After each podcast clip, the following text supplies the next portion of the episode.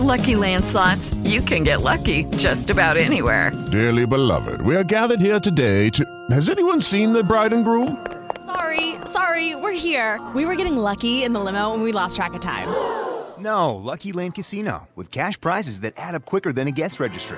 In that case, I pronounce you lucky. Play for free at LuckyLandSlots.com. Daily bonuses are waiting. No purchase necessary. Void where prohibited by law. 18 plus. Terms and conditions apply. See website for details.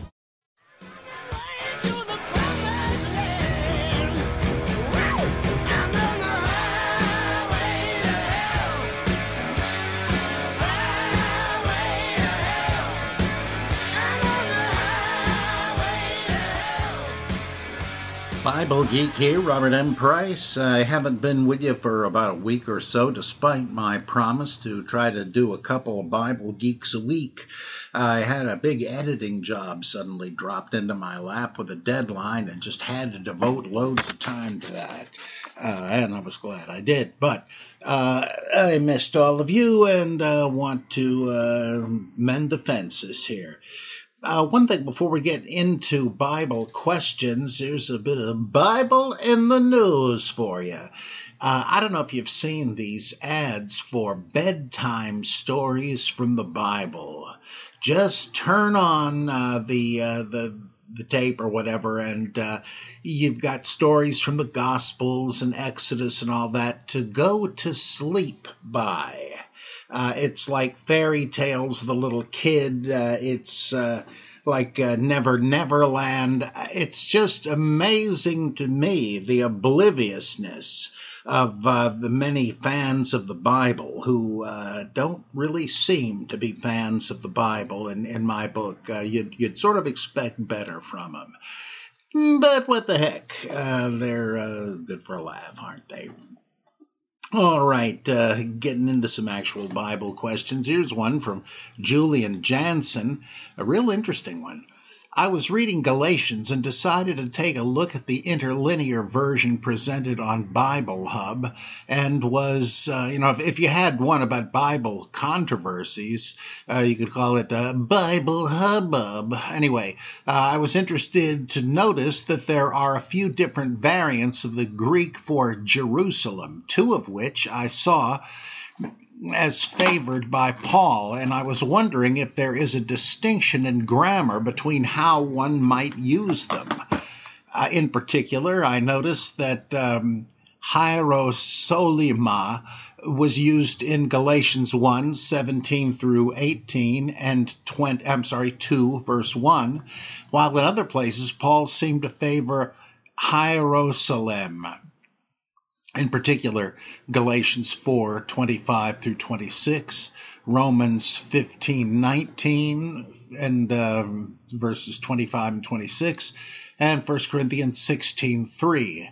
If there is not a grammatical difference between how they are used, and I don't know that there is, uh, let's see, I was wondering what might explain the difference in usage. It seems odd to me in particular that there should be a difference in usage within Galatians itself.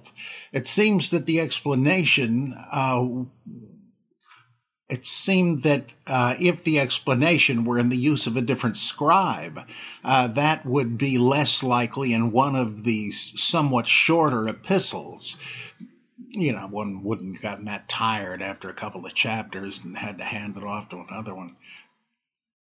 Uh, yeah, uh, and it seems odd even if one of the early editors of Galatians would not use a single version. As an admittedly ignorant layman, my first expectation is that there's a grammatical difference that, that can account for the different usage of one versus another, but the way the usages are grouped together makes me think otherwise. I hope you could briefly uh, clear up any confusion I may have here. If I'm making a valid point, that would be good to know as well.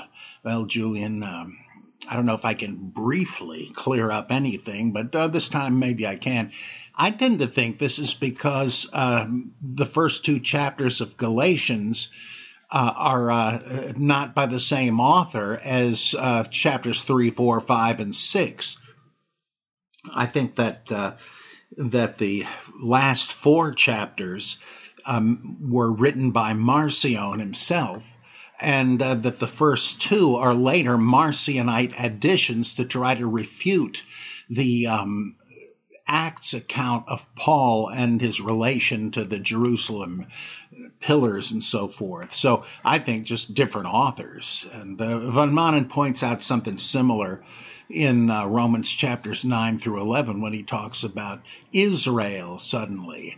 Throughout the rest of the epistle, uh, the uh, we hear of the Jews again and again and again, but suddenly it's Israel in these chapters. And Marcion's uh, text didn't have those chapters.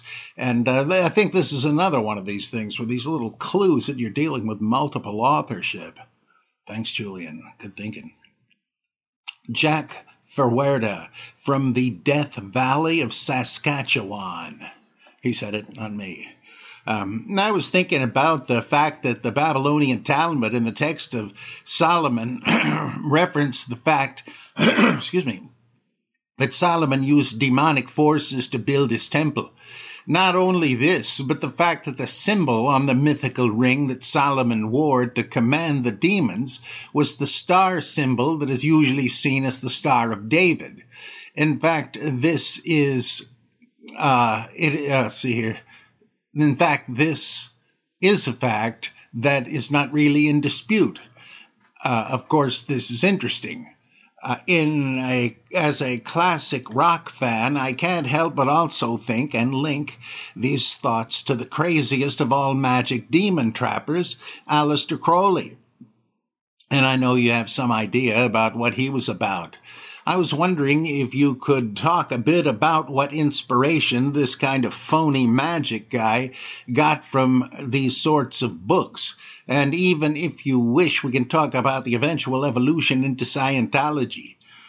Uh, well, uh, Jack, as I understand it, the, well, of course, the the ring of Solomon and so forth uh, doesn't occur in the Old Testament, uh, but that's not really your question.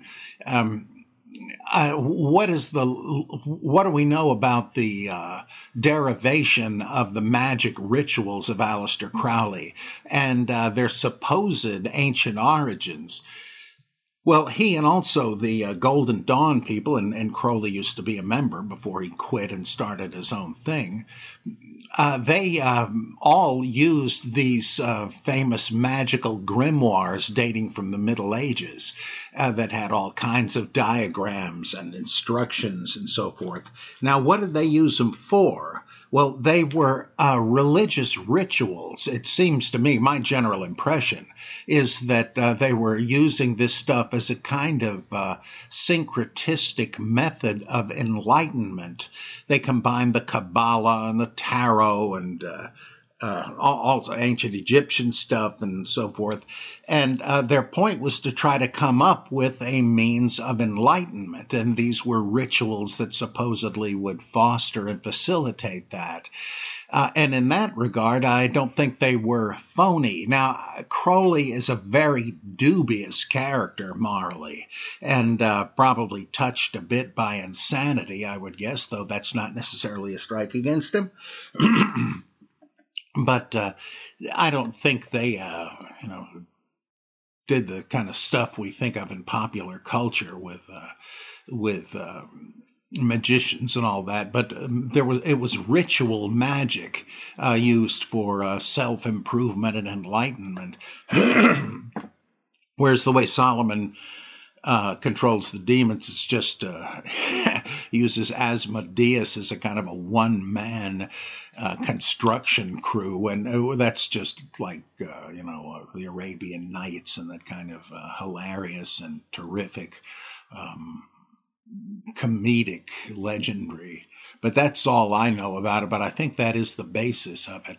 Scientology, I, I think I, would be surprised if that had any ancient uh, any ancient roots. Uh, that's the creation of L. Ron Hubbard, who was a big science fiction writer and came up with a kind of a um, scientific or pseudo scientific method for clearing your your mind of uh, these engrams that kind of like Colin Wilson's mind parasites.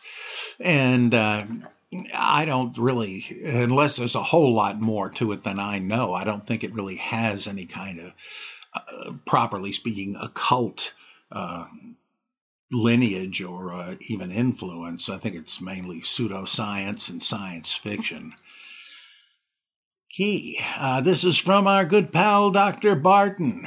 He says, listening to you discuss the Matthean nativity and the Magoi or Magi in the Bible Geek show, I had a thought about your Magoi equal Parsees theory, as it might connect to your Pharisees equals modified Parsees theory. By the way, uh, that isn't my original theory. I do believe it, but that was, I believe, uh, was, I think it was William Manson who says that in a book about the, the public ministry of Jesus. Really fascinating little book.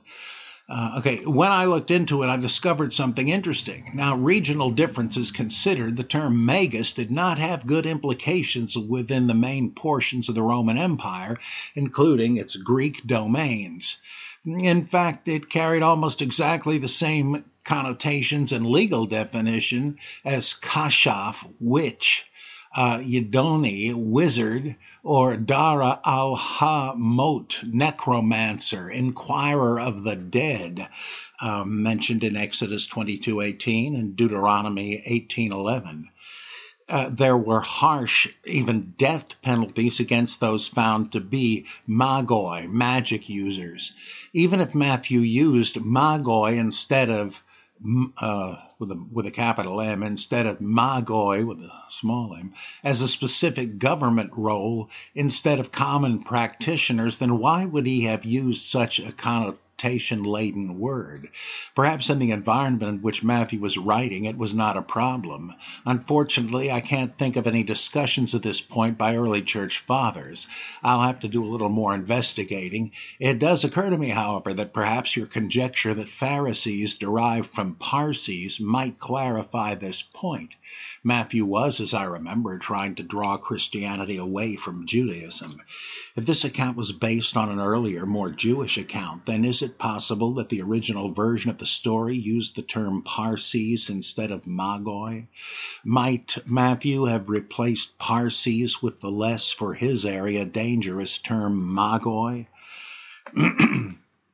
Stepping back into the theoretical Ur story, you know, the primitive version of it, it wouldn't have made much sense to use the term Pharisees as they were a local group and one presumably opposed to the Jewish Christians of the time. However, if the group telling the story saw the Pharisees as a corruption of the Babylonian Pharisees or Parsees, then the story makes a little more sense. It wasn't priest kings of a foreign religion searching out the Christ child. It was the uncorrupted Jewish priests from Babylon, and there were such Jewish communities, with their superior understanding of God's will coming to visit him.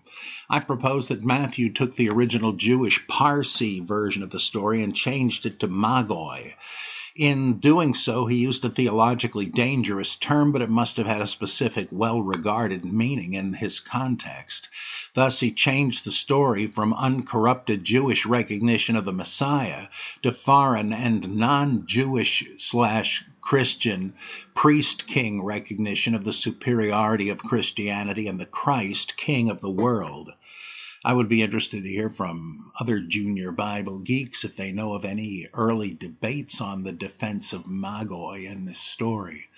Well, I, I uh, sort of side with Raymond Brown on this that uh, the Magoi, who, who, by the way, are not said to be kings, though that would make even more sense of what Brown thinks are the sources of this, that what Matthew has done is to adapt a widely cited story, I mean, in, in contemporary sources, of a visit of, um,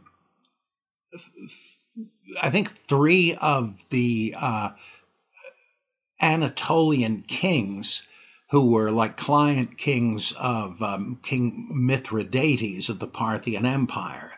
And they were um, trying to suck up to Rome, and they showed up at the birth of Nero uh, to honor him and um, and to worship him. They they one of them bowed down and said, "I worship you as I do my god Mithras." And then it says, when they were done, they went back to their country by another way. The same thing Matthew says about the Magi or Magoi.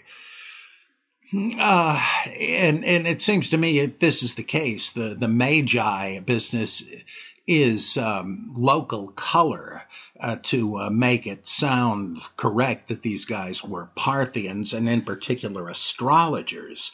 That's clearly implied in the fact that they got their information from the constellations and knew that a new king of the Jews had been born since they assigned uh, different uh, uh, constellations to different nations. So I, I, think it's a bit less complex than that.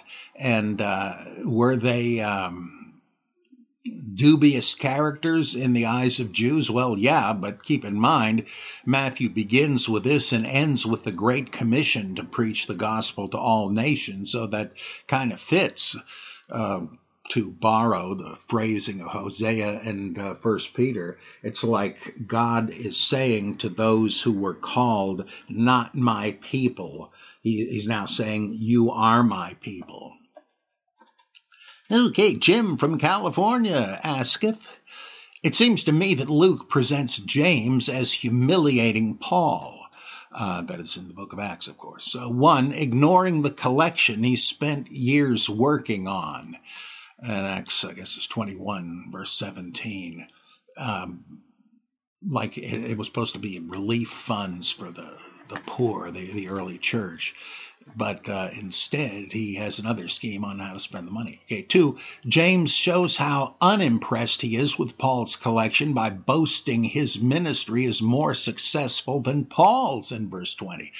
You see, brother, how many Jews have believed in, all of them zealots for the law. Now, they've been told that you tell Jews living in the diaspora not to circumcise their children. How are we going to get them uh, calmed down? Uh, and um, and this this is implying like uh, I've got more followers here than you do among those Gentiles. So you know who's who's the big man? It's me. Um, could be. I never thought of it that way. Um, yeah, he then order for he then orders him to perform a highly public and visible ceremony that James probably knew would end in disaster for Paul in verse 24. Now, what is that? You know, um, James says to uh, to Paul, "Why don't you show them that these allegations are not true and that you're a good law observant Jew. And here's the way to do it. You got this money. Why don't you use it to pay for the sacrifices to be offered by some among us who have who, who are just completing a Nazarene vow? Uh, and uh, that'll show them that uh, you know all that stuff about you being a libertine is a lot of bunk it kind of leaves open, of course, as to whether it was or not, right? But this will at least make everybody think that you're a good Torah Jew. Uh, five, James then claims authority over Paul's churches by reminding him they have been instructed by the Jerusalem church to live in obedience to Noahide law in verse 25.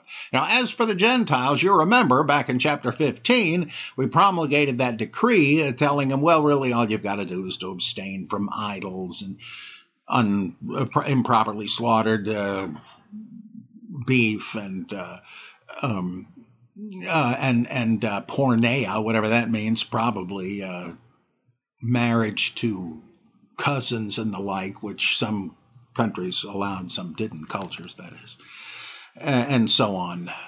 As if that James could tell them what to do and they would do it, right? Okay. Um, uh, so it appears that the leader of the early Jerusalem church completely disrespect Paul, respects Paul's entire evangelistic effort.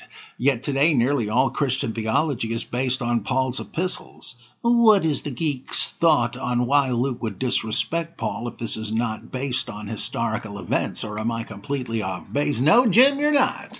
Uh, of course, uh, the great F.C. Baur, and I'm looking at the framed picture of him I've got on the uh, that bookcase over there now. I hope everyone has one. Not yet seen any FC Baur T-shirts, but that would be a great gimmick. Anyhow, people would say, "Hey, who the heck is that guy?" Oh, he's the founder of the Higher Criticism. Let me witness to you about Baur. Anyhow, Baur said that yeah, this kind of thing typifies the uh, the reconciling, Catholicizing approach of the Book of Acts. It is writing either to establish a kind of a platform of coexistence between Jewish Christianity on the one hand, where they did keep the laws faithfully, and uh, Pauline law free Christianity on the other. And uh, this was a way of saying, uh, now who's a real apostle? Well, the 12 were, uh, and uh, they actually accompanied Jesus the whole time, etc. Paul did not. He received his commission in a vision, uh, but uh, that doesn't mean Christ isn't working through him. Though interestingly, he tend Luke, or the author of Acts anyway, tends to uh, deny Paul the title of apostle. Uh, he and Barnabas are called apostles in two places in Luke 14, where they're among the, the uh, Lycaonians. In the Western text of Acts, one of those verses does not have the term apostles. The other one does, but it makes me wonder if that was also an alteration, because otherwise it's very surprising, given the huge amount of coverage given to Paul, that he's not called an apostle. And uh, so uh, that's probably because Luke didn't think he was on the uh, the uh, same level with the, the 12 apostles. In fact, uh, the idea of a college of the 12 apostles is a Lucan invention. Uh, that terminology only occurs in the book of Acts, and it seems to reflect, a, okay, I say either it's trying to create a plat, an ecumenical platform for Catholicizing, and or it is assuming such a thing has happened and is writing church history from that standpoint. I guess it's really six of one, half a dozen of the other, but that's what's going on, I think. Uh, why James, I'm sorry, where Peter and Paul are paralleled down to the weirdest uh, uh, miracles and so on in the book of Acts. It's because it's it's like saying, well, if you like Peter, you you gotta like Paul. If you like Paul, you you gotta like Peter because look, God worked through them both in pretty much the same darn way. Uh, hi, Dr. Price. It's Luther again, yet again. I've got a question inspired by both your occasional comments about earlier scholars being, to put it in pop music terminology, oldies but goodies, and also by my occasionally being burned by what seem like interesting enough pickups at used bookstores, only to find they turn out to be woefully outdated. For example, points made totally invalid by the Dead Sea Scrolls, Nag Hammadi text, or even just what seemed to be general consensus. I'm wondering, could you list a couple of earlier scholars, let's say at least mid 20th century or earlier, whose work you think is essential and really holds up despite any more recent scholarship? And also maybe a couple to avoid because their work doesn't hold up. Well, I think uh, the serious student of the Bible will read Julius Wellhausen, or Wellhausen if you prefer, uh, his book, The Prolegomena to the History of Ancient Israel. Uh, that it, it's uh, it's pretty heavy going, though I don't think it's confusing in any way. But it's of course long, involved Germanic sentences, but well translated, and that will really uh, take the blinders off about the Old Testament in many ways that has been superseded to some degree by the introduction of form criticism and and uh, uh, later minimalism that uh, reveals the Old Testament books as much later and much less historical, but still, Wellhausen is is basically about source criticism and the evolution of Israelite religion, and uh, it's uh, it's it's really great. I don't think anybody has really surpassed that. Some people try to carve up the pizza differently, but I don't think it works. I think Wellhouse is as established in biblical studies as uh, Darwin is in uh, in biology. It's like both have been improved upon, but what's happened is that the improvers are building on the the foundation of the work that these great giants produced. Uh, then in the uh, the New Testament, a couple of older books would be David Friedrich Strauss's The Life of Jesus Critically Examined, probably still the best book ever written on the Gospels, and uh, just just a revelation. This guy had an eagle eye like nobody else and uh, and of course uh, F.C. Baur's book on uh, Paul the Apostle of Jesus Christ, incredibly good stuff. And um, I might uh, also recommend W.C. van Manen, V-A-N. M-A-N-E-N, uh, a collection of his work that I edited is called A Wave of Hypercriticism that introduces you to the whole Dutch radical uh, uh, estimate of the Pauline epistles. So I think uh, these guys are, are just uh, just super. They they would be must reads, and uh, they're still available. Great great stuff. Mm, let's see what to avoid. Well, I think forgive me for saying this, but anything by an evangelical scholar is basically apologetics, uh, trying to be as traditional as possible and uh, to try in some way to undo the work of, of uh, the higher critics. And uh, I also, sorry about this, but I find the work of Richard Horsley and uh, John Dominic Crossan to be uh, almost wholly implausible and politically motivated, though I do love uh, Crossan's books uh, in fragments, The Aphorisms of Jesus, and uh, his book, The Cross That Spoke, uh, an amazing and brilliant book. I'm not trying to make these anybody bad guys, but uh, it's a mixed bag. You might like some of what I say, and you think other things are crazy that I say, that's fine. You know, you you decide. Uh, let's see. This is from uh, Ostino in Verba. Yes, this is a pseudonym. I haven't quite figured it out, but okay. Says, I request a Baptist preacher voice if you feel so inclined. Something popped into my head today that I haven't thought much of since walking back my formerly Christian beliefs. What would you say is the best example of Bible prophecy? I know many are vague or very clearly seem to be written after the fact, but if one had to pick, what is the most compelling Bible or other holy book prophecy the geek has come across which shows the least amount of foul play?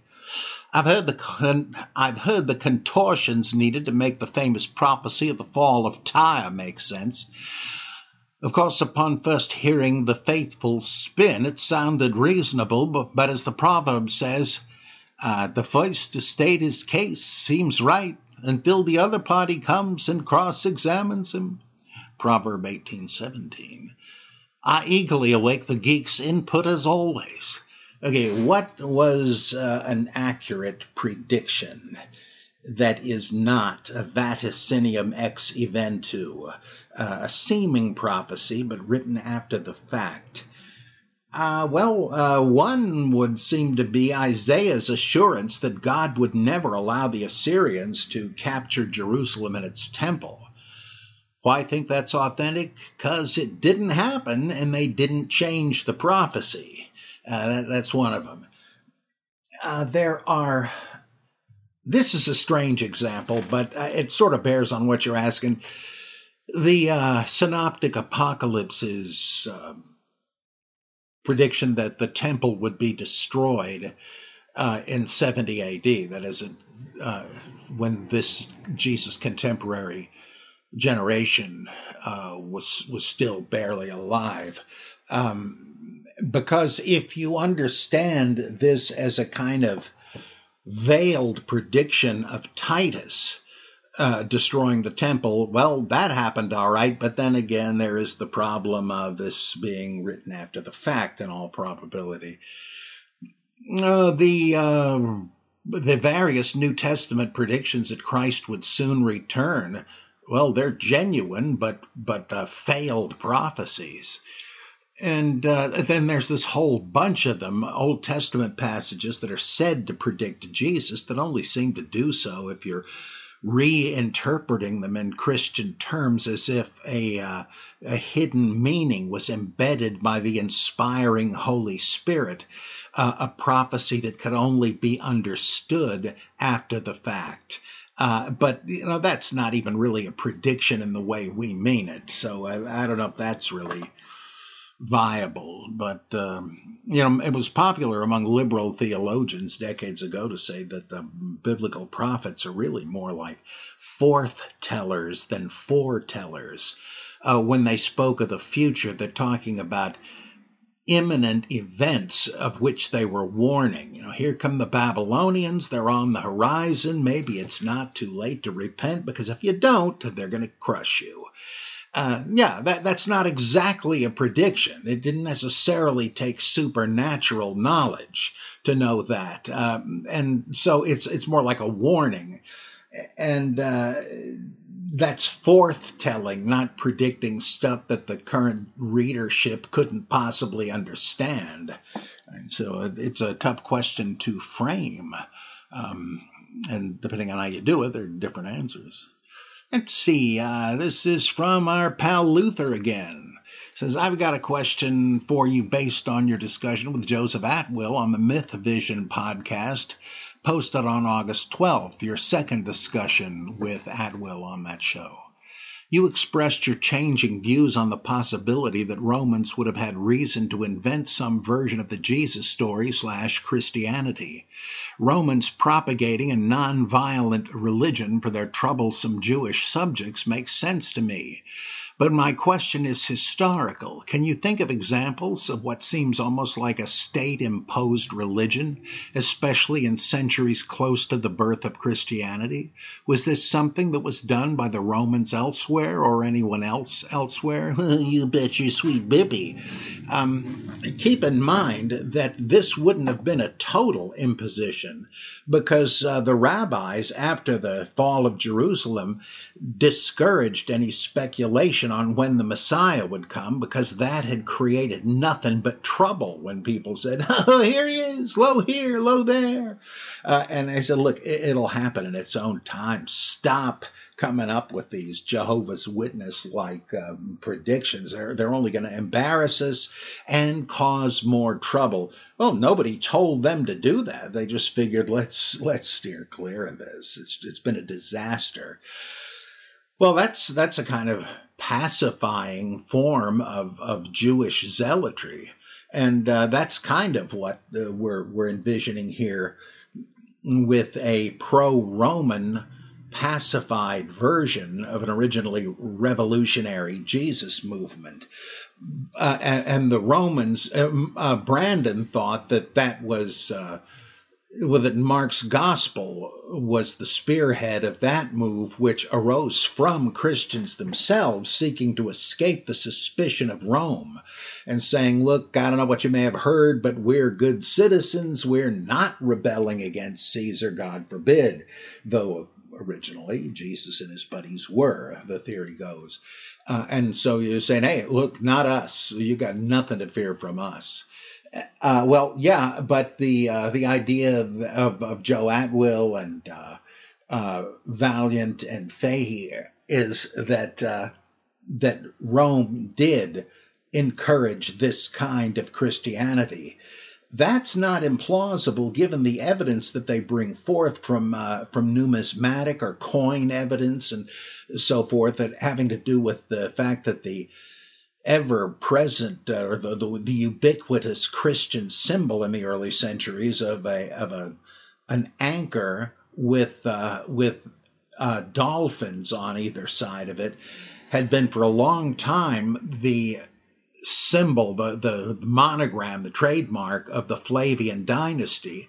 And suddenly it appears all over the place as a Christian symbol. That's, you know, given our usual picture of early Christianity, that sounds like uh, synagogues uh, having swastikas in their sanctuary, but maybe we haven't been thinking of it right. Uh, and uh, maybe there was government support and sponsorship, and so the Romans didn't seem to be all that bad. And uh, and many um, Christians must have wanted to uh, forswear any kind of anti-Roman uh, view. And uh, so I find that highly plausible. Uh, who knows, though, right? And uh, Valliant and Fahy do not think this is an argument for mythicism. They really don't get into that. Uh, I think it, it would fit very well with Brandon's view that there was a historical Jesus who was a revolutionist, but uh, it doesn't s- settle that question. Yet as you well know, I'm on record many times saying that uh, I do not hold the mythicist position as a dogma. I, I, I find it the most compelling theory, but this it's not the only uh, plausible theory, and the um, the Brandon Valliant Atwill Fahy model is also uh, quite strong. And uh, so, yeah, uh, did anybody else have this kind of approach? Well, we do know that in general, Rome, when it conquered people, tried to um, reinterpret their religion and that of the conquered people as different versions of the same thing uh, so that uh, believers in uh, Isis and Osiris, Mithras, etc., would not feel they had to choose between their ancestral religion and that of their new uh, lords. Uh, and uh, that seemed to work pretty well. People didn't mind saying, well, you call him Dionysus, we call him Osiris, but yeah, they're so similar. I probably are just different names for the same deity. There were even Jews who thought uh, that uh, Dionysus and Jehovah were the same entity, or, Di- or uh, Zeus and, and Jehovah. So this this was a strategy of getting along but it reflects, um, especially in the Valliant and Fahy uh, Atwill approach, it reflects a long, long standing practice of the conquering empires like the Assyrians, the Babylonians, and the Persians, who uh, who did kind of impose their own religion, but again syncretistically uh, so that why don't you take some elements of ours and, and yours? And the whole history of revitalization movements shows how uh, conquered peoples, uh, might, even revolutionists, might be interested in that because they figured, well, I don't know why, but uh, our God was not willing or even able to uh, to defeat the gods of the foreign powers because we lost. Could it be that um, our conquerors were on to something, and we ought to try to appeal to these gods too. Uh, and so it's not at all hard to imagine that. But again, let me say the Babylonians, the Assyrians, and the Persians would basically impose their religion and uh, say, you know, uh, what we are doing is to restore your religion, which had been corrupted and that's but in fact it was a new thing uh, claimed an ancient pedigree for it. And uh, this is uh, i think what happened with judaism. Why is judaism post exile so different from the religion of israel before the, the exile? Uh, and it's much more like Persian Zoroastrianism, and I think practically is Zoroastrianism, just with a Jewish accent. Ahriman becomes Satan, the Saoshyans becomes the Messiah, etc., etc., the resurrection from the dead, and, and so on. So, yeah, this is a long standing policy uh, in one manner or another for many centuries in that area. Okay, uh, one more from uh, Luther. Uh, I always love this when somebody is doing their own reading program and it causes them to wonder about this, that, and the other thing. Uh, let's see. He says, I'm reading S.G.F. Brandon's Fall of Jerusalem in the Christian Church, and while I'm overwhelmingly impressed, as if he needs my approval, uh, uh, and I'm learning plenty, I was struck by one single sentence. It isn't central to anything, but it stuck out to me, and I want to run it past you as a sanity check.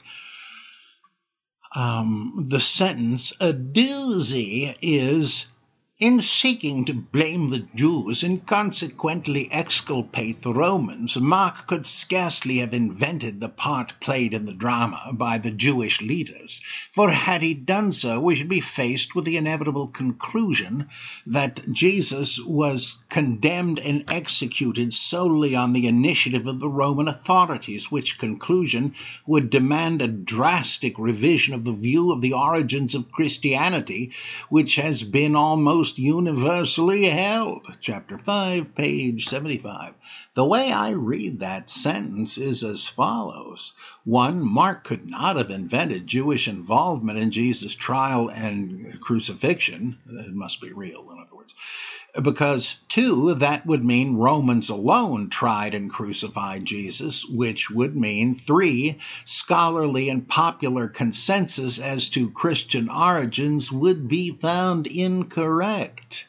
So Brandon seems to be saying we can't accept that historical or literary finding in Mark's work because the wrong finding would be a problem for academic and popular consensus? This seems entirely backward and frankly absurd. Can you tell me whether I'm reading it wrong? Uh, it's very strange. To I, why does he say that in terms of his larger theory? Um, he, I don't see why you couldn't have Mark making up the whole thing in order to shift the blame for the death of Jesus onto Jews. I mean, even if it were true, even if it were false, the idea that the blame is shifted to Rome uh, would uh, fit the theory that in some measure the uh, story has been changed in order to get Christians off the hook. But I don't see why it would have to be fake. I, am not sure what the motive there would be. And certainly, if Brandon is saying, well, this would be unheard of, yeah, so what? So's the rest of your theory. Though I think it's a good theory. Um, I uh, I have to admit I, I don't remember why he says that. I, I uh, will uh, take a look and get back to you probably next time. But as I understand it, I, I don't see, it seems to me to be undermining his own theory. And uh, many scholars today just do flat out say, oh, the Jews had nothing to do with it. Uh, it was Roman, period. And uh, that seems kind of plausible given the, uh, the manner of his execution as crucifixion. Um, but again, I'll get back to you on that. Uh, Luther again, again, keep 'em coming, Luther. Uh, this is Luther, pesky as a Minnesota mosquito, with yet another question. The other day I picked up at a used bookstore a massive hunk of a book, Martin Luther's Basic Theological Writings, edited by Timothy Lull. I suppose, as a baptized and confirmed Lutheran from a family of Lutheran pastors, I'm probably several decades delinquent in digging in beyond the small catechism. And it's a little ironic that I didn't get around to it until well after I became an atheist, but such is life. My question is this already within the first two writings, disputation against scholarly theology, and disputation on the power and efficacy of indulgences, aka the 95 Theses.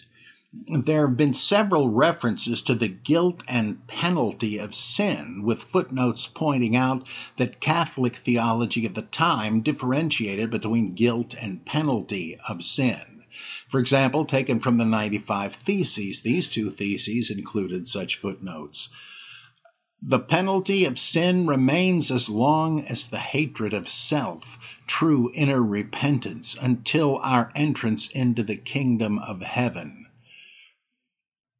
Uh, okay, I don't quite get that, but uh, seems like you're in for it until you really repent. Uh, and being baptized as an infant wouldn't uh, change that. Or another one, any truly repentant Christian has a right to full remission of penalty and guilt even without indulgence letters. Uh, well, you sure don't need uh, paperwork from the church to repent if that's what he means. But then, um, uh, oh, wait a minute. Uh, Luther, our Luther says, however, these footnotes didn't get around to actually defining that differentiation. If I knew nothing of Catholicism, which is sadly close to true, I'd probably say that the guilt is what we've all got as a consequence of both original and our actually committed sins, while the penalty is our consequent damnation therefrom. But knowing we're talking about indulgences, knowing Catholics have confession and penance, etc., muddies the waters. Can you clarify for me what the guilt and penalty of sin would mean to Luther? I have to admit, if if there's a an an other than common denotation of those terms, I don't know it. But I, I think he means you're guilty for it and you're going to pay for it. But uh, if you repent, you're not. But I don't know if that implies a real difference. Um, Okay, uh, Luther continues. However, these footnotes, uh, yeah, I'm sorry. Uh, as a brief footnote, I'm amused to see him repeatedly referring to purgatory as a real thing, which was vehemently rejected right along with the indulgences he was criticizing by the time I was being indoctrinated. Luther was practically the fourth member of the Trinity in my upbringing, yet here we are ignoring one of his apparent beliefs. that wouldn't be the only one. Um, this uh, uh, that you know Luther changed the canon. He uh, dumped the uh, so-called apocryphal books, and he uh, relegated, I think, James, Jude, Hebrews, and Revelation to an appendix to the New Testament. His followers weren't going that far. Um, well, I think I'm going to uh, stop here and uh, hopefully I will get back to you a little quicker next time. But thanks for being uh, a listener to the Bible Geek. Sure appreciate it if you would become a Patreon uh, supporter as well and uh, get certain perks that uh, only my patrons get. And uh, if you haven't read my uh, Jesus Christ superstition, you oughta. What's stopping you? Uh, so I would take a look at that, and I hope uh, my uh, Holy Fable Volume 4 will be out pretty soon from the same publisher, uh, namely Pitchstone Publications. And there's also other good things on the way, but I will uh, leave you now and see you next time on The Bible Geek.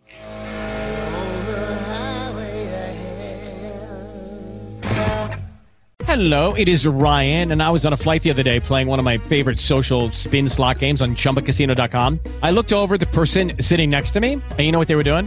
They were also playing Chumba Casino. Coincidence? I think not. Everybody's loving having fun with it. Chumba Casino is home to hundreds of casino style games that you can play for free anytime, anywhere, even at 30,000 feet. So sign up now at chumbacasino.com to claim your free welcome bonus. That's chumbacasino.com and live the Chumba life. No purchase necessary. Group. Void were prohibited by law. See terms and conditions. 18 plus.